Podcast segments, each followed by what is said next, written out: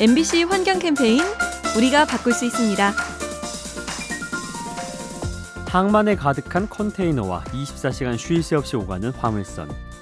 국가 경제의 역동성을 상징하는 모습이죠. 하지만 빛이 있으면 그림자도 있다는 말처럼 이런 모습 뒤에는 환경 오염이 숨어 있습니다. 자료에 따르면 동아시아의 선박 운항이 늘면서 대기 오염 물질도 증가하는 추세인데요. 선박에서 나오는 온실가스가 주요 원인으로 추정됩니다.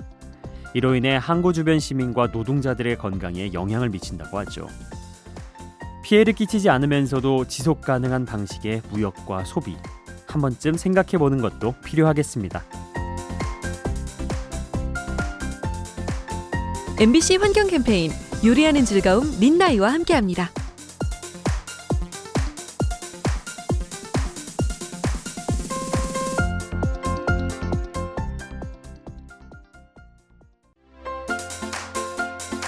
엠비씨 환경 캠페인 우리가 바꿀 수 있습니다. 하굣길에 유치원 버스가 아이를 내려주고 떠나갑니다. 순간 배기구에서 자동차의 배기가스가 뿜어져 나오죠. 그런데 하필이면 그 위치가 아이들의 눈높이와 비슷합니다.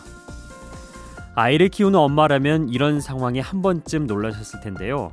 특히 노후한 경유 차량의 매연은 아이들 건강에 더욱 해롭습니다. 그래서 통학 차량을 전기차로 바꾸자는 목소리들이 나오고 있죠. 매연 없고 소음 없는 차에 태워서 건강을 지켜주려는 겁니다. 아이들이 마음껏 숨쉬는 세상, 무엇보다 먼저 생각하고 마련해야 하지 않을까요? 엠비씨 환경 캠페인 요리하는 즐거움 민나이와 함께합니다.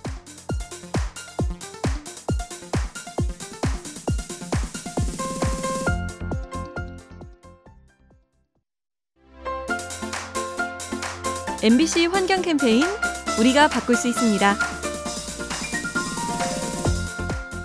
유통 단계가 늘어나면 물건값은 올라가게 되죠. 생활에 필요한 물을 사용하는 일도 마찬가지인데요. 물이 사용하는 사람에게 전달되는 절차가 길어질수록 처리하는 비용이 증가하는 겁니다. 그래서 이런 과정을 줄이려는 시도를 하게 되죠. 가정이나 빌딩에 빗물 수거함을 설치해서 내리는 비를 곧바로 생활용수로 쓰는 겁니다. 유통으로 치면 중간상 없이 직거래를 하는 셈인데요. 덕분에 수도 요금이 줄 뿐 아니라 환경에도 도움이 됩니다. 값없이 하늘에서 쏟아지는 빗물, 더 많이 활용하는 법을 찾아보면 좋겠죠? 엠비씨 환경 캠페인 요리하는 즐거움 민나이와 함께합니다.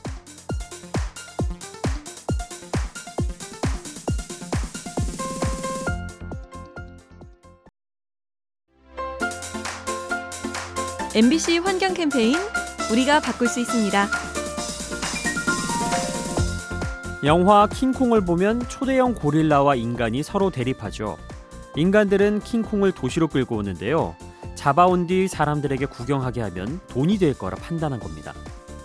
실제로 인류가 동물원을 운영하는 방식이 되게 이렇죠. 잡아와서 가두고 보여주는 건데요. 하지만 최근 일부에선 변화가 일고 있습니다. 사파리 동물원처럼 관람객이 동물의 서식지를 찾아가는 겁니다. 그리고 동물들의 생태가 방해되지 않도록 먼 발치에서 바라보기만 하죠. 동물과 환경을 생각하는 관람 방식, 평화로운 공존이 가능해집니다. 엠비씨 환경 캠페인 요리하는 즐거움 민나이와 함께합니다.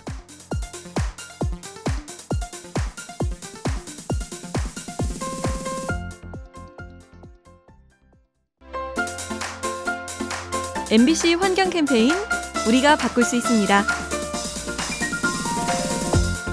온난화의 영향으로 우리 땅에서 열대작물이 자라고 있죠. 망고와 파인애플, 파파야는 물론이고 커피와 올리브도 재배되고 있습니다. 실제로 지난 백 년간 세계의 평균 기온은 섭씨 영 점 칠 도 오른 데 비해 한반도에서는 섭씨 일 점 오 도가 올랐죠. 하지만 얻는 것이 있으면 잃는 것도 있습니다. 우리의 전통 과일인 사과와 복숭아가 위기에 처한 거죠. 그중 한국인이 가장 즐기던 과일인 사과가 백 년쯤 뒤에는 한반도에서 사라질 거라는 예측이 나왔네요. 작은 사례지만 환경의 변화가 우리의 미래를 바꾼다는 것 명심해야겠습니다. 엠비씨 환경 캠페인 요리하는 즐거움 민나이와 함께합니다.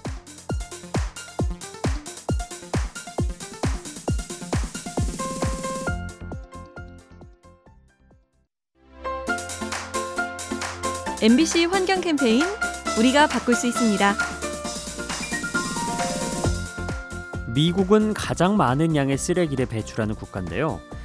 매일 인구 일 인당 약 이 킬로그램의 쓰레기를 배출합니다. 인구 비중은 세계 오 퍼센트지만 전 세계 쓰레기의 이십오 퍼센트가 미국에서 나옵니다. 미국에는 재활용 분리수거 의무 규정이 없고 자발적으로 이루어집니다. 그만큼 쓰레기 재활용률도 낮죠. 최근 들어서야 미국은 쓰레기 배출을 엄격히 하는 한편 재활용 산업을 육성시킨다고 합니다. 우리나라는 어떨까요? 폐기물 재활용률이 독일에 이어 세계 이 위입니다. 재활용 선진국의 자부심 더 키워가야겠죠? 엠비씨 환경 캠페인 요리하는 즐거움 민나이와 함께합니다.